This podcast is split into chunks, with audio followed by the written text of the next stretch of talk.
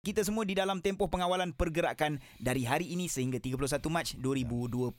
Dan kita tahu semalam perginya 2 orang rakyat Malaysia disebabkan COVID-19. Betul. Jadi hari ini kita terfikir-fikir macam mana cara kita nak menguruskan jenazah yang ni kan, yang mengidap wabak penyakit-penyakit kan. Dan tadi awak ada cadangan kita nak call sendiri dengan Ustaz Rafiuddin, pengurus daripada skuad pengurusan jenazah Malaysia. Assalamualaikum Ustaz. Waalaikumsalam warahmatullahi. Apa khabar Ustaz? Alhamdulillah baik, sihat aja.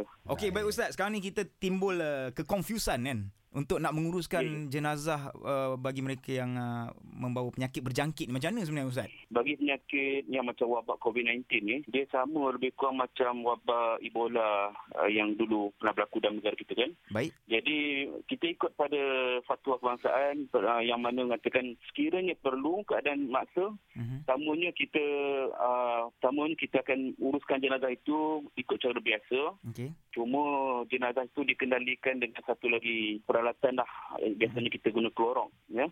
Cecair peluntur. Tapi yang paling penting sekali untuk yang menguruskan jenazah tu sendirilah.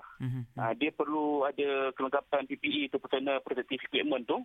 Alat kelengkapan diri tu perlu pakai sarung tangan getah 2 lapis.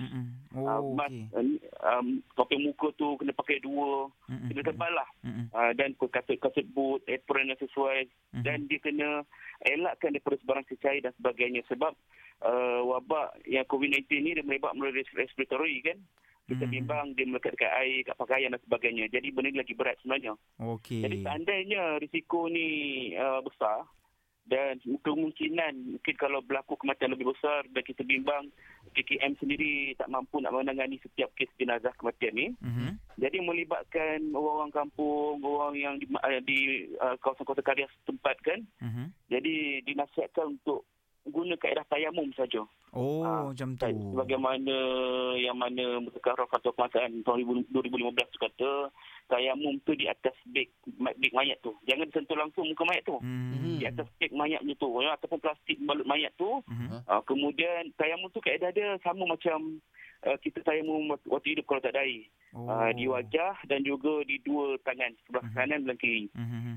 Jadi kemudian jenazah itu akan dikafankan, dibalut dengan plastik dulu. Kemudian baru dikafankan dengan kain putih dan sebagainya. Dia solatnya seperti biasa, tak ada apa-apa beza. Dan kebuminya pun perlu berhati-hati dan tidak perlu dibuka wajahnya, hanya mengira ke kiblat dan terus dikebumikan. Dan dinasihatkan ahli keluarga lah supaya tidak mendekati ataupun mencium jenazah sebab ini wabak penyakit yang berbahaya. Betul, jadi keluarga sangat penting untuk menjaga diri dia daripada terjebak. Betul.